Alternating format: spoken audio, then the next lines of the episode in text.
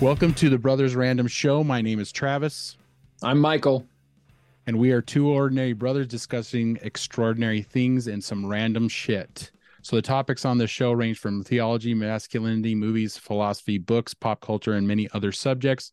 We often talk about the people we admire and the wisdom that they share. Uh, people such as Jordan B. Peterson, Dr. Jordan B. Peterson, who we believe is the sage of our time. Michael, we got our first guest. Our first guest, Nathan Diltz. Welcome, sir.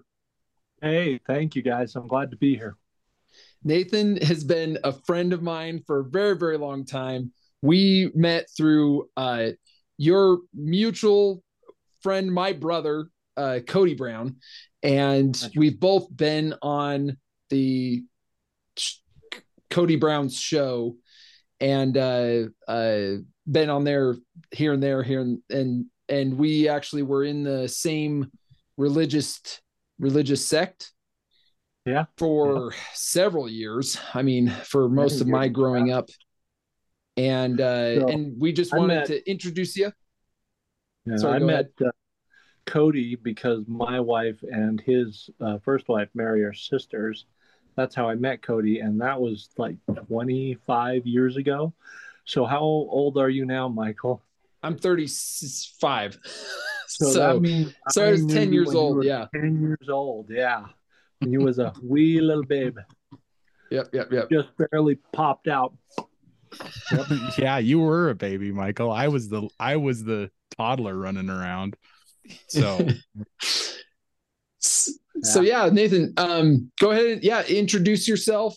Uh, you know, you're we we figured you'd kind of walk us through your upbringing in the LDS church and before getting into before we do that, Michael, um, I want to just say that uh Nathan, I I every time I see you, you are the most interesting conversationalist in the room. And I Oh, always wow. have one of the best conversations I have with you. And because this platform, because what we're doing here is conversational, we wanted to have you on, and this will uh, most likely be a several part series in our on our show uh, so audience members can look forward to that but the reason that we wanted to have you on is because you're good at this and so michael uh uh so uh, just introduce yourself and tell us a little bit about your polygamous um awakening if you want to call it that. Awakening wow. Well no pressure. So now we're going to make or break the reputation here in the next couple of episodes or we'll find out. Um yeah uh i that's a funny thing. I don't think anybody i think everyone should consider how remarkable their lives really are. And oftentimes we don't feel like it because we're living those lives. And certainly there are aspects of life that are monotonous or it's the day-to-day hustle to just provide and and things but um well, I think uh, what makes any good conversation is when you're genuinely interested in other people and when you realize how interesting they are because of their diverse backgrounds or experiences and things. And mine, uh, you know, there are times when I reflect on it. It's very interesting. I I felt like I had a very normal childhood. I didn't realize in some ways how I don't want to say it was it wasn't strange, uh, uh, but it was it's definitely um, it, it's something I don't take for granted anymore. I I was born and raised uh, Mormon, true blue through and through. My mom and her family's pedigree goes clear back to um, the very beginnings of uh, of Mormonism. Uh, her, uh, my ancestors were among the first families uh, to join the church. The Webb uh, Black Shop uh, in Nauvoo, that's my ancestors. They built the the wagon uh, wheels and the tools that the Saints used to cross the plains to come to Utah after they were driven out of Missouri and then subsequently Nauvoo, Illinois. And so um, it's uh, it's and uh, yeah, I'm so LDS. I was actually born in LDS Hospital in Salt Lake City. Uh, we lived uh, eight minutes from the Salt Lake Temple. Uh, my dad was a convert to the church. Uh, he was exposed to Mormonism in his um, mid adolescence, joined the church uh, when he was about 17 or 18, went on a mission to Germany, went to BYU, met my mom. They got married, and my dad, when he got back from his mission and graduated from BYU, he needed a job and he walked into the genealogical library and uh, he was at the general reference desk and there was this uh, there was this patron who was looking for help on a genealogical document and it was in german which was where my dad went on his mission and so he translated it and uh, and after he helped this patron out uh, the fellow at the desk like well what what can i do for you? And he says well i'm looking for a job. And he says well you got one. So my dad literally went you know convert mission byu and went straight to work for the church as a church historian and a genealogist and he did that for his entire career he only retired a couple of years ago and um, anyway as a result of that um, i grew up learning an enormous amount of church history. Uh, we would take uh, vacations in the summer, and we'd drive everywhere for our vacations, and uh, and we'd camp. And uh, while we were driving, my job was to sit next to my dad, and keep him awake by talking to him. And we would talk about religion and politics. And uh, obviously, when it came to religion, I got a lot of church history.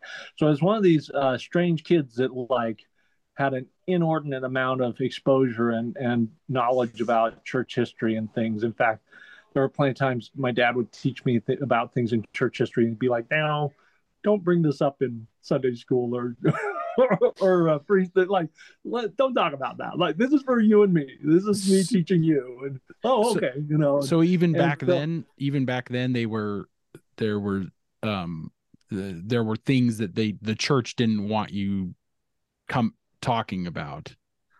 Right, right. So my, I'm just going to lay it out. I guess my dad taught me about uh, the the Adam God theory. Um, back then, it was the Adam God theory, which was openly discussed and and and debated and talked about at BYU up until that uh, talk by I believe it was Spencer W. Kimball who kind of put a kibosh on that, if I remember right. I might be getting the the uh, general authority wrong, but yeah, somebody for the layman, Nathan, would you want to just in in layman terms, real quick, sum up the Adam God theory? Well, it, it's funny because if you talk to fundamentalists, they call it the Adam God doctrine. If you talk to very uh, a small handful of very educated church Mormons, they'll refer to it as the Adam God theory. Um, and it's essentially, in a nutshell, it's the idea that Adam, uh, the first uh, the, as in the Adam and Eve Adam, uh, was was God, um, and I and there's actually quite a bit of debate even among fundamentalists who believe this as a doctrine as to how that's how that specifically is expressed. Um, but you know in the church uh, it's i don't think anybody but church historians at this point have or you know there might be a few uh, church history buffs or enthusiasts who might have some exposure to it but yeah it's essentially the idea that adam is god and uh, so there's that he, he told me about it. he's like this is something that the church used to discuss uh, brigham young talked about that used to be debated but then the prophet came out in like i think it was 1985 and said no more debate on this you know we're done debating this yeah. and and kind of brush that aside. Another thing that my dad taught me about years and years ago uh, was the idea that Jesus might have been married, and it's really funny because you know that was that was another thing that used to be taught in the early days of the church, and then it was uh, very quickly kind of dropped and pushed away. And then uh, with the whole Da Vinci Code thing that came out, I, I can't remember when that movie came out, but there's this came this resurgence of, of the discussions and little, you know, closeted discussions and debates in church and everything. And of course, Mormon fundamentalists by and large roll their eyes and they're like, well, yeah, great. You guys are now interested in the idea, you know, and, and Mormon fundamentalism buys deeply into the idea of Jesus as Mary because as being married from the standpoint of it supporting their views on plural marriage and then like um and so those were the kinds of things i was actually taught about uh, as i was growing up and and and and it was you know i didn't realize at the time what a blessing it was. I i was just kind of like sure dad you know let's talk about this. And you know oh that's interesting but you know okay you know i won't i won't melt down my sunday school teacher or my youth class leader by hey did jesus have plural wives like like okay all right i it's just and, and he was teaching it to me from a standpoint of not like he was secretly teaching me doctrines contrary to church. He was just like this this is you know what happened in church history. And he knew about this stuff as a church historian and a genealogist. And so he was just teaching me about that. And and then i think another interesting aspect of being raised in this combination of my mom and uh, my mother and father was uh, uh, my dad was a convert uh, but uh, you know a, a, real convert. And um, and it was interesting though when you work for the church you get to see the more human side and where some of the failings of, of men come into play more than you know for most church members you know um, the general authorities are these guys who appear from behind the curtain twice a year. They give these real spiritual uplifting talks and they all wear gray suits and red or blue conservative ties. And you know and give you these cute humorous anecdotes and these spiritually uplifting stories and then they disappear behind the curtain. And there's no and, there's no like there's no connection there where they would get to know this person on an individual personal level. No and uh, and it's interesting because and wow we're we're going to go down some strange roads. I was actually part of the Emigration stake which has federal heights ward as part of it i was part of the 27th ward uh, federal heights and emigration stake was the stake in the ward where most of the apostles and their families and children lived. So I grew up with half the apostles' kids, went to school with half the apostles' kids. I was, I was. Uh, the church authorities was, is what you're saying, like the church authorities. Yeah, and not just kids. the church authorities. I'm yeah. talking about the the quorum of the twelve apostles. Yeah, yeah like yeah. like uh, President Gordon B. Hinckley his son was my stake president. His grandson, I went to school with him, and we like we were like acquaintances. I'm not going to say we're deep friends. I mean, hmm. you know, especially yeah. now, he's probably like, I know, I didn't know that guy. yeah. but uh, hopefully, he would remember my name at least. But yeah, we were acquaintances, you know, and, and I was like, I would go to stake functions and and things, and they would be there, and I, and and it was interesting because um so there was that whole angle of the experience. Um, but my dad, you know, he he was interacting with with leaders and general authorities as a as a church employee who worked in that big tall office building in downtown Salt Lake and in the family history library mm. and and things like that. And and when you get to see somebody, you know, working a 40 hour week, you see when they go to the bathroom, you see when they stub their toe, you know and so it was this interesting thing. And and then there was the frustrations he had at work. And and he and it was funny because my dad would come home and he'd be frustrated about some dumb things that were happening at work like we all experience like like why is my boss doing this stupid thing? Or why is this stupid thing happening at work? And the funny thing was is these stupid things and these stupid bosses were like leaders of the church.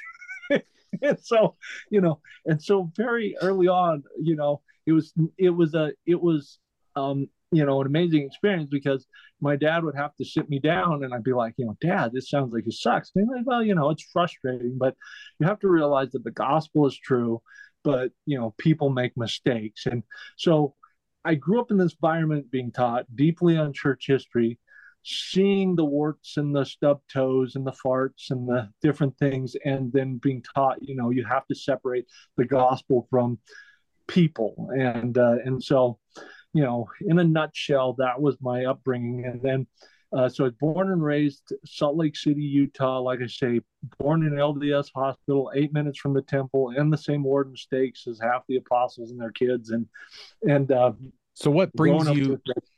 what brings you around to to to polygamy uh oh, essentially dude now that's a crazy story um uh that that one's a bolt out of the blue because like i i had like even with my dad taught me about polygamy in the history of the church uh, plural marriage as it's called um he taught me about it as a historical thing and then he did what you know most mormons you know if they're um, informed enough to do. They oh well, we did that, and uh, and then um, and then it was done away with the with the uh, first declaration of the of the church, uh, Declaration One in the Pearl of Great Price, and uh, and so uh, I didn't think about it at all. It just wasn't. I mean, I I think I was more informed just because I knew about it from a historical context. But um, I certainly I had a vague notion that there were a few people out there,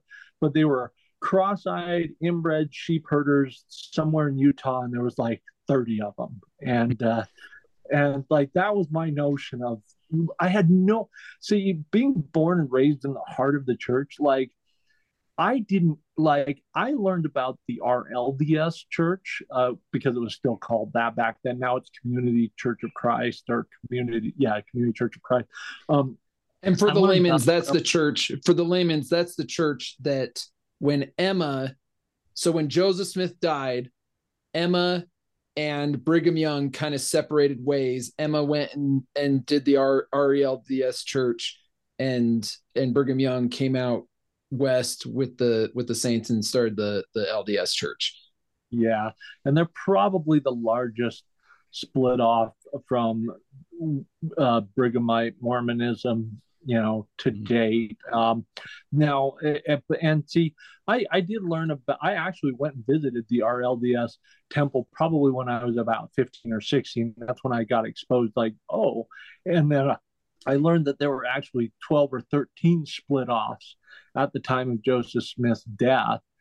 Uh, and there, but most of them were very minor and disappeared relatively quickly. Uh, it was primarily the RLDS church, or what became the RLDS church, and then what Brigham Young led out west to Utah.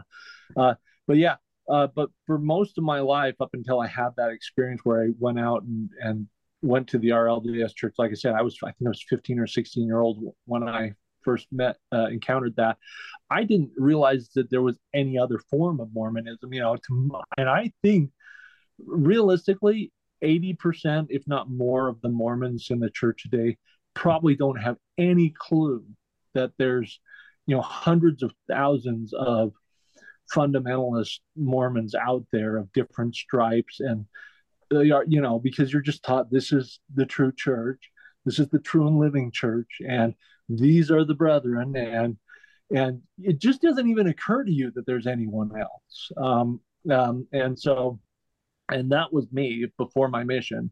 Uh, other than that brief exposure to rlds um, i didn't i didn't think about fundamentalists didn't know they were really there. Like i said there was this fuzzy notion but they were those 30 cross-eyed inbred sheep herders in southern utah somewhere that were dying off from inbreeding or whatever. And so I go on my mission. Uh, I served a two-year mission uh, in American Sign Language. I went to LA and New York. It was a tremendous experience, tremendous experience. And uh, and I come back, and uh, I'm going to Salt Lake Community College to uh, get my um, to get my generals in because that's really cheap. Uh, if you go, geez, Louise, you go to any university, it's like unbelievably expensive. So I was going to go for the cheap credits, get my generals done that way. I'd only have to spend two years on the expensive university. And I would do like youth counseling, like get my bachelor's in youth counseling. And I was going to be a seminary or institute teacher. That was my battle plan. And uh, I'm at Institute at Salt Lake Community College, Redwood campus. And uh, and I am in this American Sign Language Institute class because I want to keep up my language skills, right? So I'm I'm in this class, and we're all talking about going to the temple. And there's this redhead at the back of the class who's like, we're all like, hey, let's all go together to the class, go to the temple, do you know vicarious uh, ordinances and things, and uh, and she and we're like, let's do it. We're all doing it. And then she's like, "Yeah, you know, hey, sorry, I'm I'm gonna back out." And we're like, "Well, why?" like good nosy Mormons. Like it doesn't occur to you like mind your own business. Like, well, come on, you know. And she's like, "Yeah, no." And, and, and she's like, "Well, I don't have a temple recommend." And we're like, "Oh, that's easy. You just go talk to your bishop. You know, he'll do a short interview and give you a recommend." And she's all like, yeah, well, I'm pretty sure that the bishop might not give me a recommend. And we're like, oh, like, do we need to talk repentance? Like, what's. and she's all like, no. Um, and it's like, and she's like, and she signs to me. She says, she says, I'm a, she goes like this, which is a wedding ring two or three times. And I'm, and, but with the F, the letter F as a wedding ring two or three times. And I'm like, I'd never seen this sign before. And I'm like, what is this sign? And she spells it out for me, finger spells it. And she finger spells fundamentalist. And my whole experience on my mission in LA and New York, I'm like, fundamentalist, I'm thinking fundamentalist Christian. And I'm like, what? I'm like so confused. Like, what is a fundamentalist Christian doing in a Mormon institute, this would be like hell. Like they would be like this would be the last place you would catch a fundamentalist Christian would be in a Mormon institute class. So I'm like, so I'm so confused. So like the class gets over and we're all doing this in sign language, and I'm all sitting there walking out with her. I'm like, so you're a fundamentalist, and I'm not connecting. I'm thinking this is the weirdest sign for Christian fundamentalists ever. I'm like, I'm not connecting the dots. Like it's and um, and I'm like, so I'm like, so you know, you're you're not a member, and she's like, no, I'm I'm not a member. Well, why are you coming to an institute? Oh, you know, I believe this stuff and I want to learn about it. I'm like, well, you believe it, great. So you know that you know that the you know that Jesus Christ is our Savior, and she's oh yeah, and I'm like yeah, great, great. And then you know that Joseph Smith is a is the prophet of God. And she's like yeah, I know. I'm like you do? She's like, oh yeah. I'm like, well then, you know, the Book of Mormon's a true book of scripture, right? Along with the Bible, right? And she's like, oh yeah, yeah, I know. I'm like, you do? I'm like, I'm thinking, great, this is the world. I'm like, and I literally like right on the spot, I'm like, "Will you be baptized?" Because like I just gotten off my mission, so it's like she's got Jesus Christ figured out, she's got Joe Smith figured out, the Book of Mormon figured out, the church is true will you be baptized? And she's all like, uh, well, no. And we're like, I'm like, why not? And I'm like, oh, oh, it's your parents. Your parents won't allow you. It's like, mm, well, I I don't know that they'd be happy, but I, I think they would be supportive if I chose to. And I'm like, I'm like, what is going on here? And by that time, we had to split to go different classes. So I'm like, well, we'll talk later and see. And, and so I go home that night and my dad comes into the living room and I'm like, Dad, uh, I had this really weird experience today. He's like, Well, what's that? I said, I, I met this fundamentalist. He's like, Really? And I'm like, Yeah. And he's all like, Christian or Mormon? And I'm like, Mormon, you know, like, like what is that, Dad?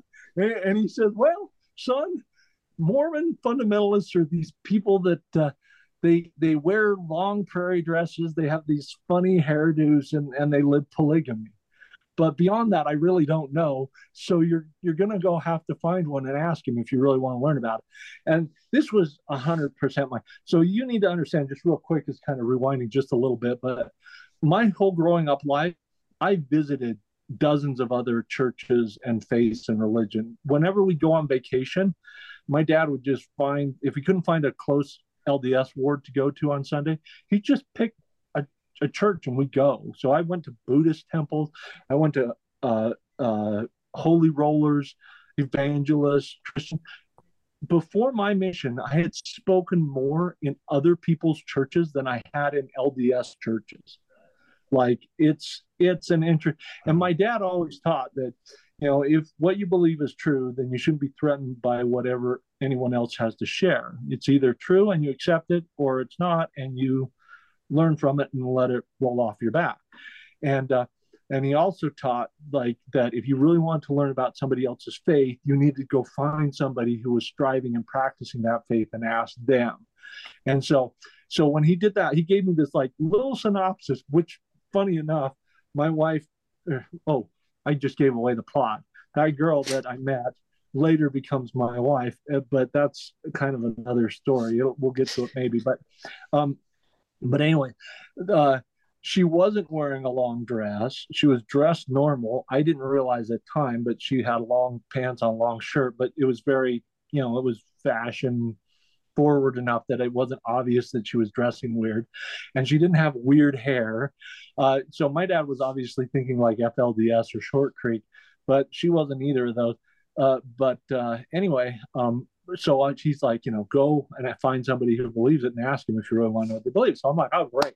So the next day, I come back and I'm like, I'm ready. I know what's going on now. So and I, and then I finally get the sign too, like an F for fundamentalist uh, wedding ring tour thing. I'm mm-hmm. like, oh, duh, yeah, okay, now I got it. So I'm heading. Uh, I head back to school the next day, and uh, I start grilling her. I just start questioning her, and and man, I was pulling out all these like great scriptures, rebuking her, inviting her to you know repent and and come into the true fold and cast off her iniquitous ways. And and she just kept replying like oh you know um yeah what you're saying makes some sense but i just got to tell you you know this thing i believe I, I, I it's true. And i'm like what wait a minute. No no sister let me explain to you how this goes. I shall bear down in pure testimony to you and you shall cower in spiritual you know humility before the boldness of my testimony and succumb to you know the truth of the of the true and living church and and you know and repent. And and uh but she just kept bearing a testimony of me. And it was really annoying because i'd come up with these great scriptural things. She couldn't answer them but then she'd bear testimony. I'm like oh wait.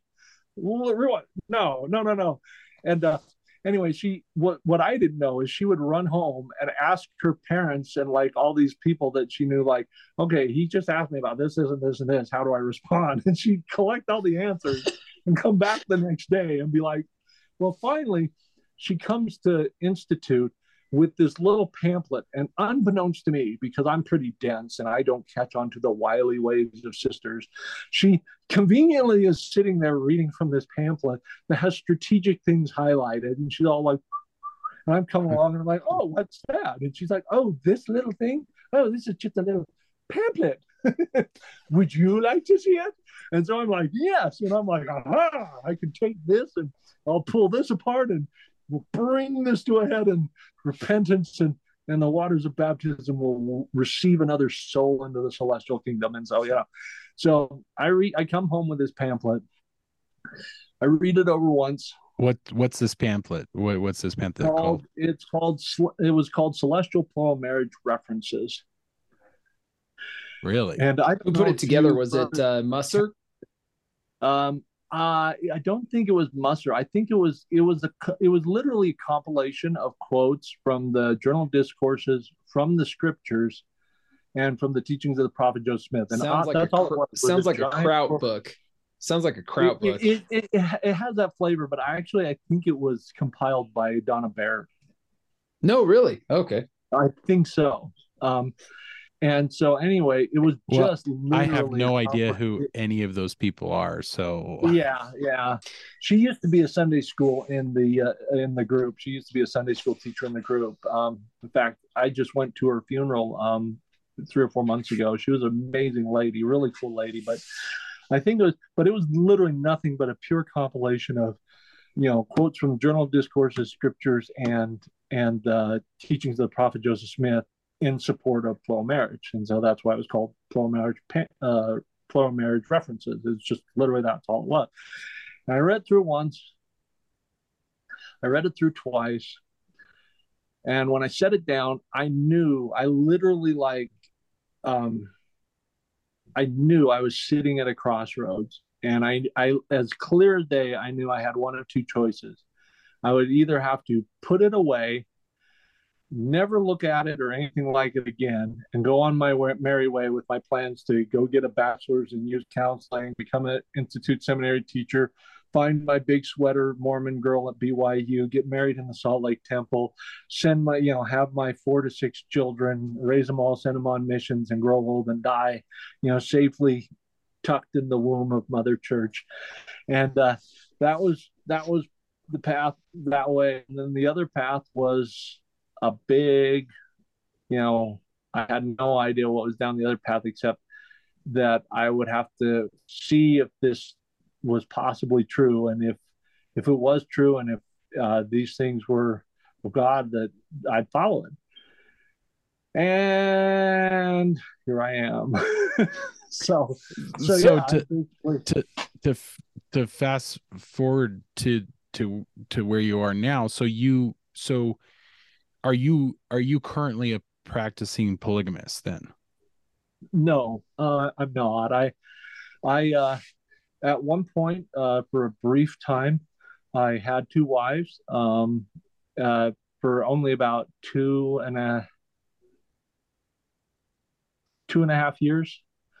Um and then there was a year long courtship before that um but uh yeah a little a little ways in um she decided that it wasn't for her and and decided to take off. And so uh, ever since then, I, I and I was married uh, to my wife for seven years before that happened. And then uh, afterwards, I had a couple more opportunities, but I wasn't in the right place spiritually, mentally, emotionally, physically. Uh, it was it was pretty heartbreaking for me when uh, when that didn't work out, and did it shake your faith in the in the belief in fundamentalism? No. Um it it well and and yeah, no. The funny thing was that didn't shake my faith. That was that was my failing, human failing. Um, you know, uh that didn't shake my faith. Um and and it's a funny thing. I in in my mind in my heart and i i'd like to think that i'm everyone likes to think they're reasonably objective. Uh, we all participate in self-delusion to one degree or another. Um, it's just a matter of how how you can critically stop every once in a while and really examine things. But um, for my part i feel like i've been a pretty consistent believer in, in terms of my faith and everything my experience has been like uh, my my belief in the gospel of Jesus Christ. Um, like it had its roots in my childhood, but honestly, it really uh, locked in during my my mission. Um, I had a tremendous uh, missionary experience, had tremendous experience in the MTC. I would say my my my experience of being born again Alma style happened while I was in the uh, not Alma style as in like Alma the Younger, but I'm talking about where he talks about a mighty change of heart. That mighty change of heart, um, that being born again experience, that happened for me in the MTC, and uh, and then obviously it was confirmed throughout my mission and throughout the rest of my life, and I obviously had a strong foundation in my youth. And the funny thing is, is I feel like I've always been true to my testimony and conviction about my faith and my beliefs. What's been strange to me in my life is how things have moved around me. So when I joined the group, uh, or what's uh, called now, well, it's still called the group now, but was called by some AUB. Uh, when I joined it um, 24, 25 years ago, it was a very different thing than what it became later. And and in fact, in some ways, um, if there was a I was a I was a priesthood uh, quorum advisor or leader in AUB. I was a Sunday school teacher in AUB. I like teaching youth. Youth have always been the my favorite demographic to teach young adults. I love teaching young adults. Um, I loathe teaching adults because a they're extraordinarily boring, and b they know it all already, and so they're just they're they're rough. Like when I teach adults, the ones who are asleep are asleep. The ones who are awake are just watching you to make sure you get it right. And they're going to sit straight when you go off the path. And it's like with youth, I feel like um, I love it when they engage and they're confrontational. And They they ask hard questions, but the, I feel like that we're we're learning together and we're exploring together, and and they're a lot more open to like, hey, let's dive into the scriptures together and go explore this together and figure it out. You know, ask me your tough question. Let's go figure it out together. And so I I, I was a I was big in teaching the youth, and uh, anyway, um, I ended up. Uh, starting to teach a bunch of adult classes at their request which and and basically um there was i started out when owen so Rulon was sort of the so short creek split because of Rulon Allred and short creek and Hildale split and then Rulon and his group and what other fundamentalists call all redders they so and for the for the layman's that's where um, keep sweet pray and obey those people in the flds church. Those that was a split. We split at a point with Rulon Allred um, and uh, that went into the Jeffs group. And yep. we we kind of split uh, there was a split that went on there.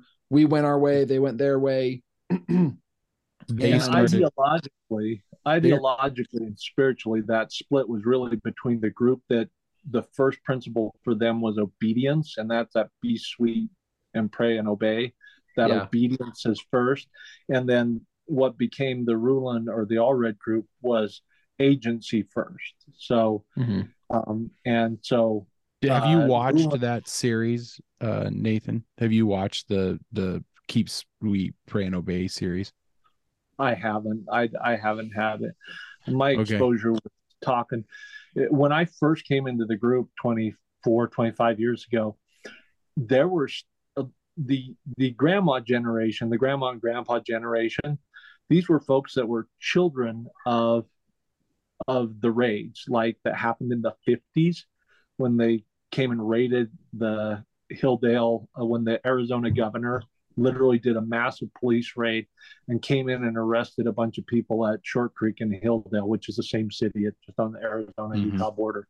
But um, the their the, the children were now the grandpas and grandpas, and they had stories of their parents, you know, being arrested or running and hiding from, you know, cops and, and federal law enforcement officers and things like that.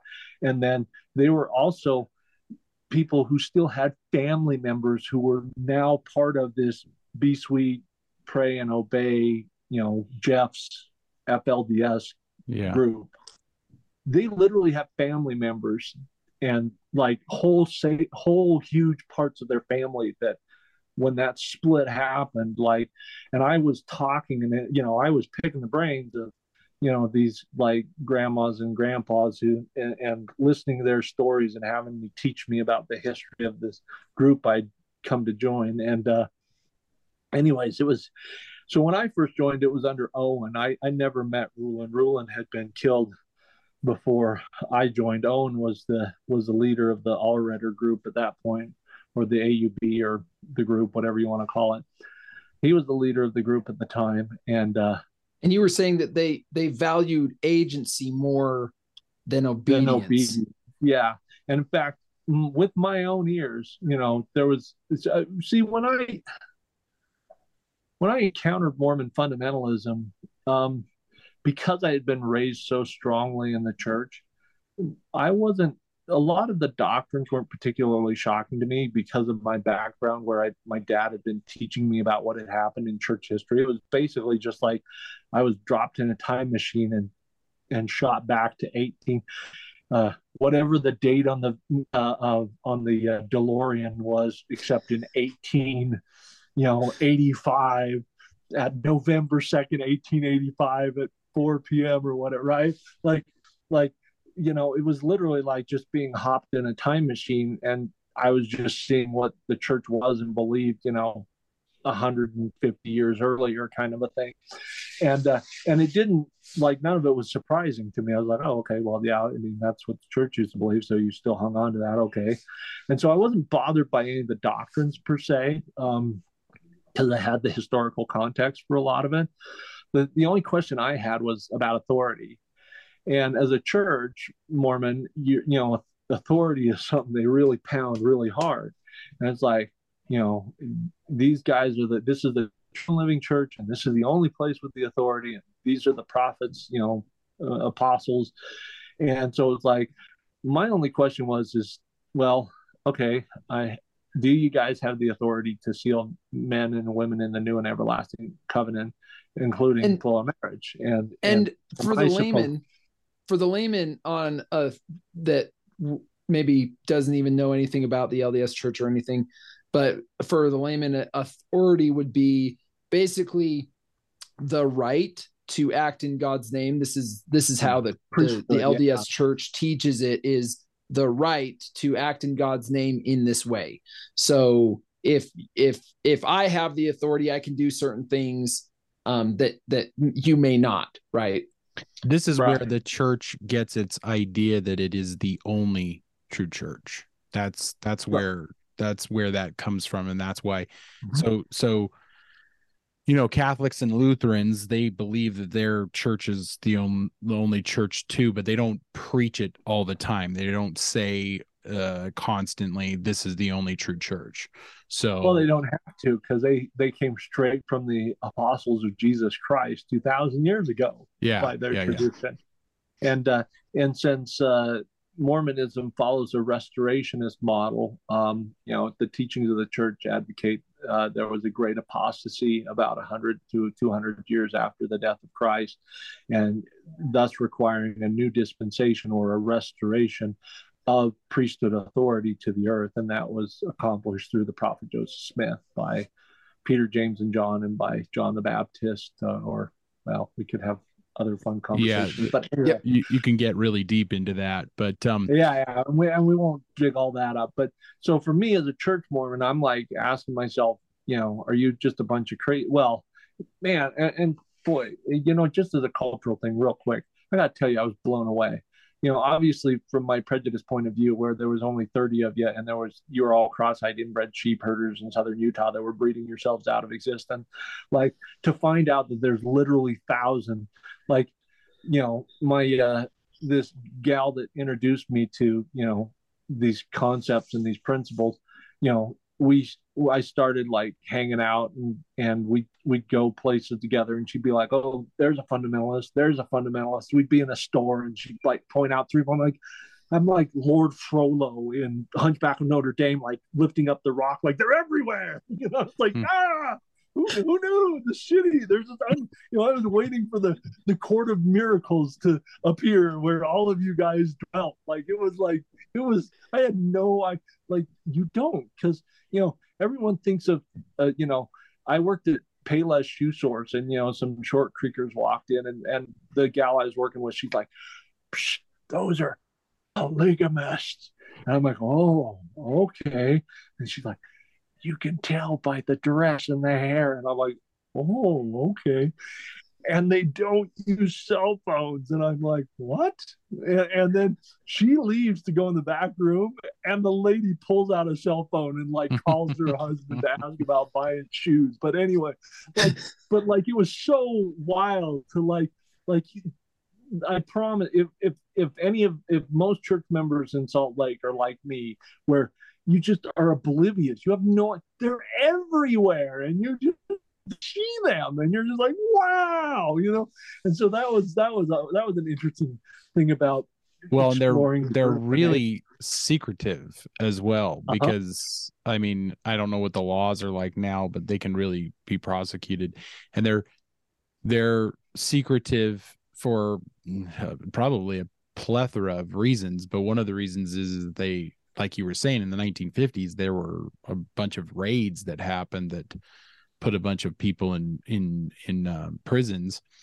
But one of the reasons that we uh, come to know through the Warren Jeffs group which is obviously a separate group one of the reasons they're secretive is because they were also farming out children to oh yeah. church and, authorities yeah and and a, and a host of other gross wickednesses to be sure yeah mm-hmm. yeah um you know it's yeah until uh until uh, the the reality show Sister Wives came out, like it was, you know, there was a kind of a, it was enculturated because of that raid experience and just because of prejudice too. You know, when you're not part of the true church and you show up and you're, you know, it was, you know, it was very off-putting. I, I remember when we joined the group and uh, we were living out in Eagle Mountain and we actually had visiting teachers and home teachers. And finally, at one point, my wife's like, you know what? We should sort of clue them in. Just, you know. Yeah. And, uh, and I was like, well, you know what? Follow the spirit, honey. If you feel like telling them, that's fine. And it was funny uh, because uh, when she did, no joke, all of a sudden, like all of the neighbor kids weren't allowed to play with our kids anymore. And it was just and I'm not saying that near every area, and that's not all church Mormons, but it was it was mind blowing to me having grown up as a as a dyed in the wool church Mormon to see what prejudice looked like from the other side. Like we were letting our kids play with them. We hadn't adopted this sort of, you know, FLDS view of you're all evil Gentiles and outsiders, and we won't mm-hmm. associate with you if you aren't a part of the truly worthy people. Like we like we were completely like open and loving, and our kids played with our neighbors' kids, and and like there were a few families that were still cool with us afterwards. But it was strange as soon as the visiting teachers and home teachers found out, you know, that we had fundamentalist leanings. It was like all of a sudden, like our kids went over to play with the neighbor kid next day, and they're like, "Oh, my mom says I can't play with you well, anymore." and this this oh. is a painful reminder of where they came from. This is yeah. what we like. This is what we like to talk talk about because um occasionally uh Michael and I have talked about this uh but the same thing happened to us. My parents were prominent members of our of our of our uh, small town. And then when they were caught practicing i guess is the best way or leanings the same thing happened. We were basically cut off from the entire community for about i want to say about 10 years. Yeah. Yeah. Now, I mean, I'm going to point out that this prejudice can go both ways because my wife will tell the story that um uh that her mom would tell her that she couldn't play with her friends that weren't uh fundamentalists. So yeah.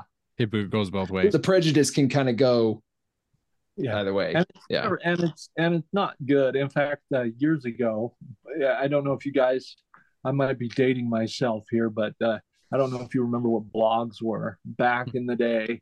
Back in when, when, blogs. When, when, the little birds used to tap it out on a stone tablet, you know, on the Flintstone computer. Um, I, I did a blog and I talked about. Um, I wrote a whole essay, and I wished I'd saved it. Um, I wrote a whole essay on how society closes a closed society, and it happened shortly after the uh, the second Short Creek raid, the one that happened back in like the late '90s, I think, with the with the false call into the oh the Jeffs, yeah, yeah, they talk yeah, about yeah. that in when when they in Texas when they raided the the Jeffs group.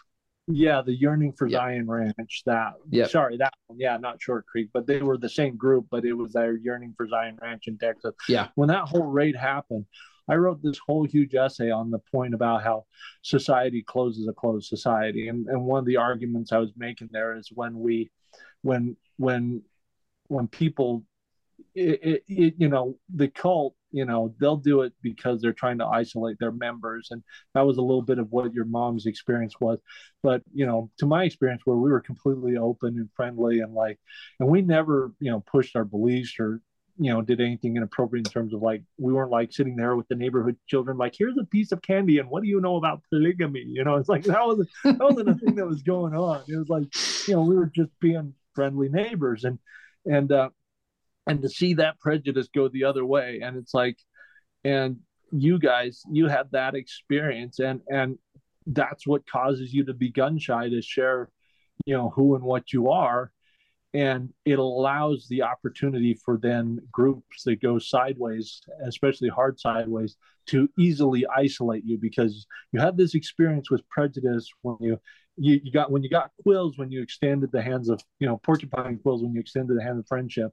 And then all of a sudden your leader comes out and says well now you know we just won't associate with gentiles that's not a hard sell for that leader to make if you've experienced that before. But if your experience with outsiders has always been positive and loving like oh well you know that's your thing that's not ours but hey you know we love you and you know you do you we'll do us. And and if people are still loving and open and and really what we should be is christ-like disciples to each other then i i think it would that would do more to undermine the power of these groups. You listen to um the uh, Darger family um, and I remember one interview they did where they talked about how scared they were to take their children to the hospital, you know, when they have broken arms or serious problems because they were worried the hospital staff would find out who and what they were, and then their children would come and be taken from them. And it's like, if you take away that fear by being open and loving and being like, hey, you know, if there's a problem, we're here with resources and we love you and we're going to help you and, and do what we can for you. If there's no problem, then great. But, you know, but that kind of fear when, when they, when you encounter prejudice like that, it closes you up and it allows you to be closed off very easily by nefarious leaders. But anyway, Nathan, wow, that was a side bend. So yeah, um, I want to uh, delve a little bit into that. Why do you, with all the acceptance of our current society right now? Why do you think that this um that this is the last one that people aren't accepting of? Because what so, so you, you can be a man living with another man you can be a woman living with another woman you can marry them in certain states. Why do you think that this this particular lifestyle choice is so hard for people to to uh, for society to accept? The short answer to that, like in a nutshell, is children, and and because there is because the worst examples are are what permeates the social conscience. The Warren Jeffs, the the ones that are marrying 12 and 13 year olds and impregnating them or swapping 14 year olds among 80 year old men and all that sort of wickedness um, it's it's children and and rightly so. Like and he's just you know the day we start losing uh losing our revulsion at pedophilia and and and and uh, child predatory behavior you know we are in a really really dark dark place. And so most people you know up until that recent reality show uh, sister wives, you know, their only perception of it was that stuff because that was all that was on the national news. You know, there was, they never went and found the normal family where they all got married after 18 and it was all consensual and the families were, you know, loving and functional to, you know, a, an acceptable degree. They didn't, th- those don't make the news, only the dirty old men make the news. And so I think that's primarily where that revulsion comes in. And it should. Um, that should never be accepted or tolerated in society. Uh, and and I'm the and I think this is a hard thing to talk about uh, because I know that was the attitude when I came into the group 25 years ago. Owen was insisting that people waited until they were at least 18, but he was actually encouraging the young man to be 21 and the young ladies to be 20. That was what I heard with my own ears. And, um, and it was like, oh, well, this is great. You know, this two thumbs up. This is, this is, you know, this makes a lot more, you know, this is acceptable. Um, however, you know, I'd be dishonest if I didn't fully disclose the reality that prior to my time in the group, I learned later that there had been you know marriages of 16 and 17 year olds that had happened in the very group that i was in and some of that might have been colored by you know the fact that the the warren jeff split hadn't fully happened or mm. you know and some of that was happening during that tumult where they were you know tearing themselves apart so that's not to make an excuse but it's like just being up front and honest because you know, unless we do get honest, uh, you know, we're going to run into troubles like the church has. The church tried for, uh, you know, 50, 60 years to kind of brush under the rug the uncomfortable things in church history that they didn't want to address. And now it's come back to bite them in the butt. And now they're starting to try to come out and be really more honest, open, transparent, try to give context, try to, you know, have upfront discussions about some of the difficult aspects of church history. But it's almost like a day late and a dollar short because it's, you know, for so many members who grew up with the pristine palace and to find out that there's all sorts of mud tracks in the basement it's it's ruined yeah. them and and we run the risk especially in fundamentalism of doing the same thing if we aren't honest if we don't sit there and say you know for whatever the reasons you know this was stuff that was happening to whatever degree but yeah so but yeah at least by the time i showed up owen was like 18 minimum and then ideally 21 for the boys and they should be have a job or a career or know where they're going and gals should be at least 20 he was he was encouraging them to be a little more older and mature then he, he was he was done. he was way ahead of uh most of them in that regard then because because yeah. that's it, one of the regular tenets of these groups is that they don't that they tend to marry young, and um, mm-hmm. that it, uh, indoctrinates people a little bit further into it. So, oh, couldn't that just? Uh, I mean, maybe we just get enough in the weeds here, but couldn't that just be part and parcel of the way poly or it's actually polygyny, right? With one man, several wives, right? That's polygyny. Mm-hmm. That's the uh, technical, yep. technical term for it. Polygamy goes either ways, either way. Yep. But yeah, with polygamy being, is one woman, multiple guys. Yep. Uh, but but but being in a polygamist uh, culture, if there's if there's every man that's married, even maybe has several wives, uh, that every so one woman and all the men are eligible, right? that means there's more competition for that one woman right? And if that were the fat if that were the case wouldn't that drive the man trying to catch her first? And that would drive the age lower and lower and lower.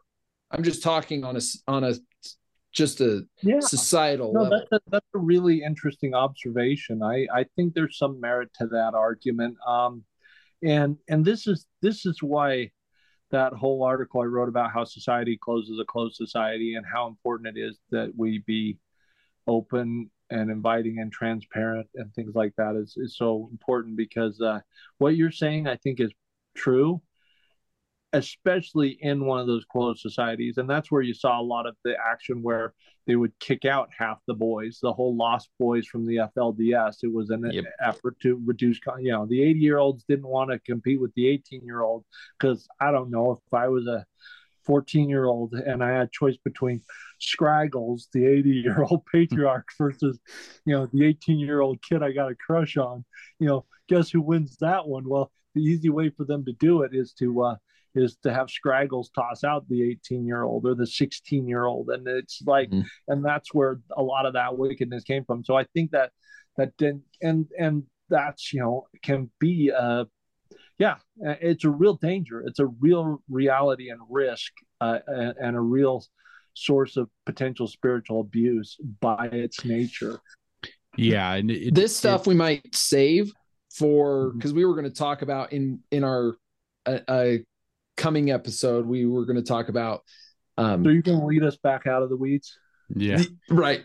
Well, okay. So let's uh let's so go ahead and uh, let's try to wrap this one up. Yeah. Yeah. Let's do some final thoughts. Um, uh, thank you, uh, Nathan, for being here. We appreciate you you talking about this. Uh, we're going to we're split... continue this on. We'll we'll we'll talk some more. We got uh, we're going to talk about masculinity and um Mormon history, kind of get into that. That's uh, coming coming next. We'll probably do these one week at a time. So, yeah. Uh, Michael, what are the socials on that? Uh, we got. Let me. um, Michael, you have one job, man. One job. One job. Uh, jeez, now I can't find him. It's uh, Hello? Twitter is I brothers thought I told you not to come in here. at brothers v random. YouTube is at the brothers random. Instagram is at the brothers random. That should be easy. I can't just Yeah. and then if you want to email us, that's email us. It's uh the brothers random v at gmail.com. We're also on Spotify and Apple Podcasts, and uh, this uh, will be part one. Keep reading, keep listening, keep watching, keep learning. We'll talk to you later. Thanks, guys. To be random or not to be random? That's the question. Whether it is no.